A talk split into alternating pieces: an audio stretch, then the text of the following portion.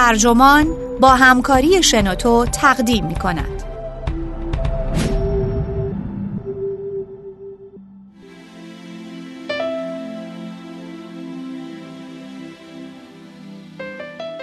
چرا اینقدر راحت خام شارلاتان ها می شویم؟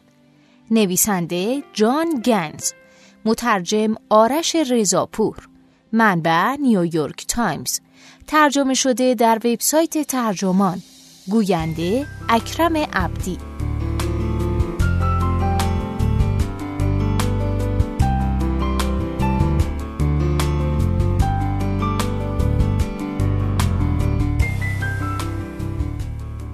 بعضی شارلاتان ها اکسیر جوانی میفروشند و بعضی دیگر اندیشه.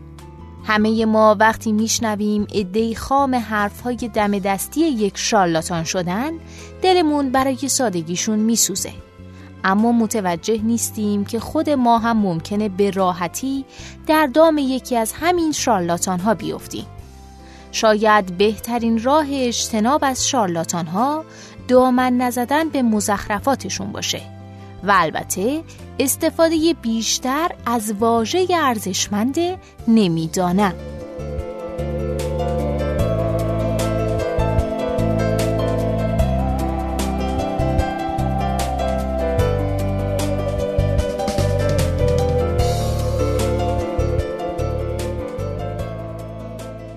هرچند توصیف کردن یه دوره تاریخی پیش از به پایان رسیدنش غیر ممکن به نظر می‌رسه اما فکر می‌کنم یکی از عناوین پذیرفتنی برای دوران ما عصر شارلاتان هاست. به نظر می‌رسه هر طرف سر بگردونی یا به سرایی از خود مطمئن رو می‌بینی که برای دیگران داد سخن سر داده. مجریان فاکس نیوز همچون شونهنیتی تحمیل اظهار نظرهای نادرست رو کنار گذاشته و با تمام قوا به ترویج تئوری های توطعه می‌پردازند. انجمن مخزنها چم و خمهای اقوای زنان رو به مردان منزوی میفروشه.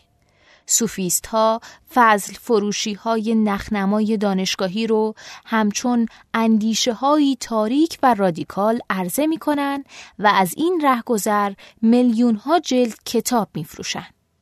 به همین ترتیب در سیاست هم بالاترین سمت سیاسی ما در دستان مردی است که زمانی او را با ظرافت تمام جارچی نمایش نامیده بودند. چه چیزی ما رو امروزه اینقدر در برابر شارلاتان ها بیدفاع می‌کنه؟ بخشی به دلیل پیچیدگی دنیای مدرن و نرخ سریع تغییرات اجتماعی و فناوریه. یا سرایی همون چیزی رو مهیا می‌کنه که سال بلو زمانی تحلیل های دوزاری نامیده بود. یعنی ساده سازی کلاف پیچ در پیچ اصر ما در حد راه های سهل الوصول و بیخاصیت. زندگی مدرن آنچنان ما رو بمباران می‌کنه که خسته و ملول و مسترب میشیم. در نتیجه گاهی تنها به دنبال یک سرگرمی خارق‌العاده میگردیم.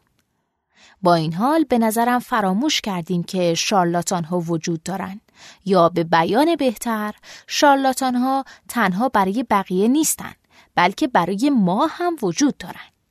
همه ما دوست داریم خودمون رو زبر و زرنگ بدونیم.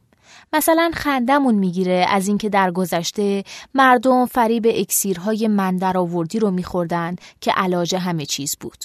اما هیچ وقت به فکرمون نمی‌رسه که ممکنه خود ما هم در دام همون حقه ها بیفتیم. کتابی فراموش شده از دورانی از یاد رفته بینشی در برابر چشم ما قرار میده. در سال 1937 روزنامه نگاری به نام گریت د فرانچسکو کتابی با عنوان قدرت شارلاتان منتشر کرد. این کتاب تاریخچه شارلاتان ها و حق بازهایی که در قرون وسطا و اوایل دوران مدرن در اروپا حضور داشتند. گریچ د فرانچسکو اصالتا اهل اتریش و نویسنده روزنامه فرانکفورتر زایتون بود. اما در شرایطی که نازی ها قدرت رو در دست داشتن منطقی به نظر می رسید کتاب او در سوئیس منتشر شه. کتابی که شرح حال عوام فریبانی بود که ملت رو آلت دست قرار میدن. کتاب توجهات زیادی رو در محافل دانشگاهی به خودش جلب کرد. والتر بنیامین فیلسوف و منتقد ادبی نقدی مثبت بر اون نوشت و هنگامی که در سال 1939 به انگلیسی ترجمه شد توماس مان چند جمله‌ای برای پشت جلد اون آماده کرد با این حال این کتاب سالهاست که تجدید چاپ نشده خانم د فرانچسکو توضیح میده که واژه شارلاتان برآمده از ریشه ایتالیایی چارلاتانوه که احتمالاً با فعل شالاره به معنای یاوه گفتن یا حرف زدن یک بند و بدون فکر ارتباط داره. شارلاتان های اصیل اونقدر یاوه سرایی می‌کردن تا مخاطبانشون هیپنوتیزم بشن. حق بازهای قرون وسطا و رنسانس اغلب نمایش های پرزرق و برق شامل نوازنده ها و دلقک ها و نمایش حیوانات به راه مینداختن تا مخاطبشون رو در میدان شهر به دام بندازن. خانم د فرانچسکو متوجه شد این آغازگاه ترفندهای ارتباطات اجتماعی که بعدها در صنعت تبلیغات و روابط عمومی به تکامل رسید. نکته اینجاست که شارلاتان به جماعت سردرگم آرام بخش میده. این دوای همه دردها می‌تونه قرصی واقعی باشه یا نظراتی پرت و پلا. همونطور که خانم دفرانچسکو هم اشاره می‌کنه یاوگو یاوگوه خواه اکسیر بفروشه یا اندیشه البته اغلب هر دو رو میفروشن برای نمونه الکس جونز رو که یکی از محبوب ترین شارلاتان های عصر حاضره در نظر بگیرید. او نه تنها تئوری های توطعه عجیب و غریبش مثل شایع دونستن تیراندازی در مدرسه ابتدایی سندی هوک رو پخش می کرد بلکه در کنار اونها تولیدات روغن مارش رو هم تحت عنوان نامتعارف مکمل غذایی به فروش می رسند. نمونه مشابه دیگه مایک سرنوویچه که دوره افتاده و کتاب طرز فکر گوریلی راهبردهای ازلی برای آزادسازی حیوان درونتون رو میفروشه. چیزی که به قول معروف یه آدم چهل کیلویی لاغر مردنی رو تبدیل به گوریل نر قالب می‌کنه. خانم دفرانچسکو به ما میگه شارلاتان ها به ویژه در دوره های پیشرفت سریع دانش یا توسعه فناوری قدرت می‌گیرن. یعنی زمانی که اذهان مردم زیر حجوم اطلاعات آشفته شده. در چنین دوره هایی نظریات توطعه و تقلیل های ساده انگارانه مسائل اجتماعی درست با همون منطق طب علاج همه دردها عمل می یعنی به نظر می‌رسه درمانی در آستین دارن. اما از اونجایی که تنها آتش ترس های پنهان رو شعله ورتر می‌کنن بنابراین صرفا مطالبات خودشون رو پیش می‌برن. یک شارلاتان خوب می‌تونه درست مثل دلقک هایی که به میدان شهر میاره اون چنان تردست باشه که همزمان به موشکافی علمی و بینی عرفانی تظاهر کنه. شیادهای حرفه‌ای ملغمه ای از علم، کیمیاگری، ستاره شناسی، استوره و فلسفه رو به کار میبستن. خانم د فرانچسکو در مورد یکی از همین حرفه‌ای ها می نویسه مردم در خلال سخنرانی های سهرنگیز و رازآلودش از جدیت خشک دانش اصیل جدا شده و به قلمروی بدیع شبه علم رهنمون می شدن. این سخنان مجعول از سوی به شکلی تهییج کننده رازالود و سوی دیگر به تمامی در حد فهم مردمان عادی بودند. جملات بالا به گونه که انگار در توصیف ویدیوهای مردمی جردن پترسون در یوتیوب نوشته شده باشه. کانال یوتیوب او ملغمه است که در اون همه چیز از روانشناسی تکاملی گرفته تا کهن الگوهای یونگ و تاویسم به هم می‌رسن. کتاب او با عنوان دوازده قانون زندگی نوش دارویی برای آشوب میلیون ها نسخه فروش داشته و مخلوطی است از مزخرفات بی سر و ته در مورد خودیاری مثل اینکه با افرادی دوست شید که بهترین رو براتون می‌خوان با توضیحات کیهان شناختی برآمده از اساطیر کتاب مقدس یا زیست شناسی داروینی.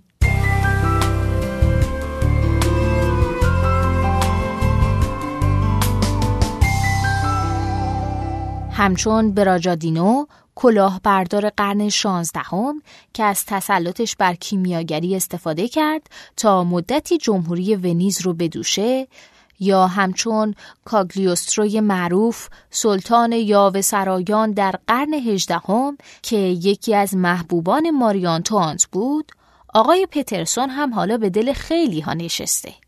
حتی به دل نگهبانان آبرومند افکار عمومی از جمله روزنامه نگاران کارکشته ناراحت کننده به نظر می‌رسه اما اگه خانم دفرانچسکو بود می‌گفت شگفتانگیزه او تصریح می‌کنه که اوضاع زمانی خطرناک میشه که روزنامه نگاران جدی تصمیم می‌گیرن روشن فکر بازی در بیارن و چیزی دندانگیر در گفتمان شارلاتان ها بیابن. در نتیجه کار به جایی می‌رسه که خود تبدیل به تبلیغاتچی اونها میشن. به ویژه اگه فردی خودش رو زیرک فرض کنه پذیرش نادانی خیش براش دشوار خواهد بود. اگر فردی خودرأی در زمره قربانیان احتمالی یاوگو قرار بگیره تردیدهای خود را به کمک درشت نمایی شخص یا موقعیتی که پیرامونون مردده والایش می‌کنه او برای آنکه ندای وجدانش رو خاموش کنه بر رخنمایی گاه و بیگاه تردیدش چشم میبنده و برای اینکه خودش رو آروم کنه داستانهایی می‌سازه که مردم بیشتر و بیشتری رو جذب شیاد می‌کنه. روشنه که خانم دفرانچسکو شباهت بین جریان های تمامیت خواه دورانش با شارلاتان های کتابش می‌دید. او اعتقاد داشت هر دوی اونها مردم رو به کوچکترین مخرج مشترک تقلیل میدن. اونها سرجم آدمها رو در نظر گرفته و اشخاص رو تنها همچون خریدار می‌دیدن. خواه خریدار دارو یا اندیشه. اما چگونه می‌تونیم از دامهای شارلاتان ها اجتناب کنیم؟ خوشبختانه در جامعی با سواد زندگی می‌کنیم. در نتیجه به انبوه ارزیابی ها و تجربیات گذشتگان دسترسی داریم و چیزهای زیادی در این زمینه می‌دونیم. خانم دفرانچسکو میگه بعضیا هیچ وقت به دام شیاد ها نمیافتن در حالی که بعضی افراد دیگه تقریبا همیشه فریب اونها رو می‌خورن. اونها دوست دارن باور کنن و اگه شما با استدلال های کارشناسانه ایمانشون رو جریه دار کنید تنها نفرتشون رو به جان خریدید. بنابراین اعتراض کردن هم در نهایت ممکنه ارزشش رو نداشته باشه. حتی اینکه با نخوت سر بگردونیم هم باعث نمیشه کمتر احمق به نظر برسیم. برعکس این کار می‌تونه ما رو بیشتر در معرض فریب خوردن قرار بده. اونقدری که بعدا بتونیم به خودمون بخندیم. ویلیام هزلیت در این باره می نویسه ما به حماقت اونهایی که به تأثیر داروهای قلابی اعتقاد دارن می خندیم. اما بعدمونم نمیاد بدونیم تبلیغاتی که در موردشون می‌کنن درسته یا نه. با وجود این شاید یکی از چیزهایی که باعث شه فریب شارلاتان ها رو نخوریم این باشه که مثل اونها عمل نکنیم. یعنی اگه اونها همه چیز دانهایی پر کب کب و دبدبه هستن شاید بهتر باشه ما کمی کمتر خودمون رو تحویل بگیریم.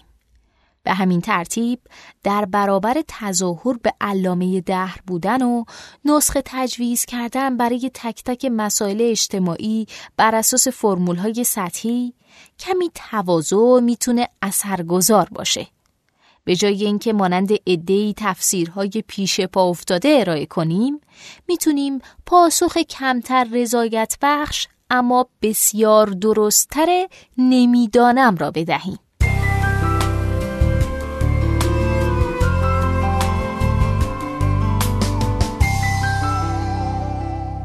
این پادکست اینجا به انتها رسید.